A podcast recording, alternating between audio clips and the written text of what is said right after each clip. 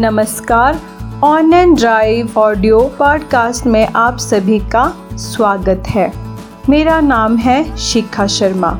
आज मैं आप सभी को प्रभावशाली व्यक्तित्व के बारे में कुछ बताना चाहती हूँ।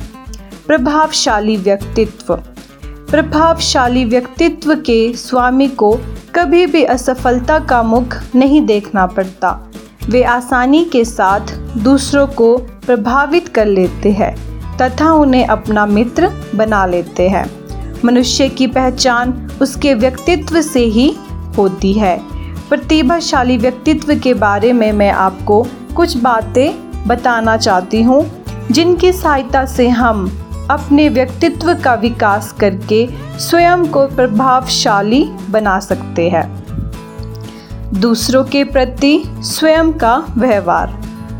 दूसरों को अपमानित ना करें और ना ही कभी दूसरों की शिकायत करें। याद रखें कि अपमान के बदले में अपमान ही मिलता है। दूसरों में जो भी अच्छे गुण हैं, उनकी ईमानदारी के साथ दिल खोल कर प्रशंसा करें। झूठी प्रशंसा कदापि ना करें। यदि आप किसी की प्रशंसा नहीं कर सकते तो कम से कम दूसरों की निंदा कभी भी ना करें। किसी की निंदा करके आपको कभी भी किसी प्रकार का लाभ नहीं मिल सकता। उल्टा, आप उसकी नज़रों में गिर सकते हैं। अपने स्वभाव से सदैव दूसरों के मन में अपने प्रति तीव्र आकर्षण का भाव उत्पन्न करने का प्रयास करें। सभी को पसंद आने वाला व्यक्तित्व। दूसरों में वास्तविक रुचि ले यदि आप दूसरों में रुचि लेंगे तो दूसरे भी अवश्य ही आप में रुचि लेंगे। दूसरों को सच्ची मुस्कान प्रदान करना। प्रत्येक व्यक्ति के लिए उसका नाम सर्वाधिक मधुर, प्रिय और महत्वपूर्ण होता है। यदि आप दूसरों का नाम बढ़ाएँगे तो वे भी आपका नाम अवश्य ही बढ़ाएँगे। व्यर्थ किसी को बदनाम करने का प्रयास कदापि ना करें। अच्छे श्रोता बने और दूसरों को उनके विषय में बताने के लिए प्रोत्साहित करें। दूसरों की रुचि को महत्व दे तथा उनकी रुचि की बातें करे। सिर्फ़ अपनी रुचि की बातें करने का स्वभाव त्याग दे। दूसरों के महत्व को स्वीकारे तथा उनकी भावनाओं का आदर करें। अपने सदविचारों से दूसरों को जीते, तर्क का अंत नहीं होता। बहस करने की अपेक्षा बहस से बचना अधिक उपयुक्त है। दूसरों की राय को सम्मान दे। आप गलत है, कभी भी ना कहे। यदि आप गलत है तो अपनी गलती को स्वीकारे।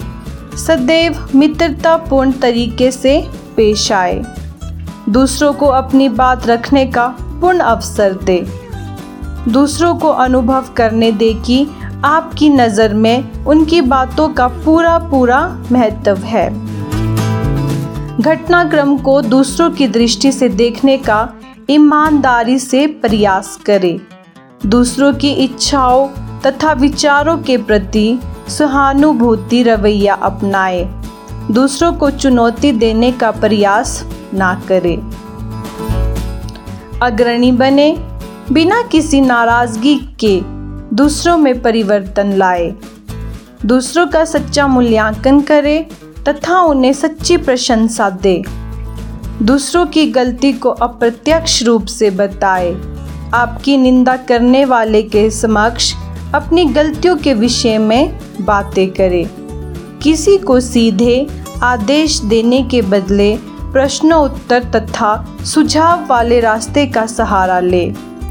दूसरों के किए छोटे से छोटे काम की भी प्रशंसा करें। आपके अनुसार कार्य करने वालों के प्रति धन्यवाद ज्ञापन करें। तो आज के लिए हमारा जो विषय था वो है प्रभावशाली व्यक्तित्व। आशा करती हूँ कि आप सभी को प्रभावशाली व्यक्तित्व के बारे में जानकारी प्राप्त हुई। तो आज के लिए बस इतना ही। आगे भी इसी प्रकार आप हमारे विचारों को ऑनलाइन ड्राइव पॉडकास्ट पर सुनते रहे।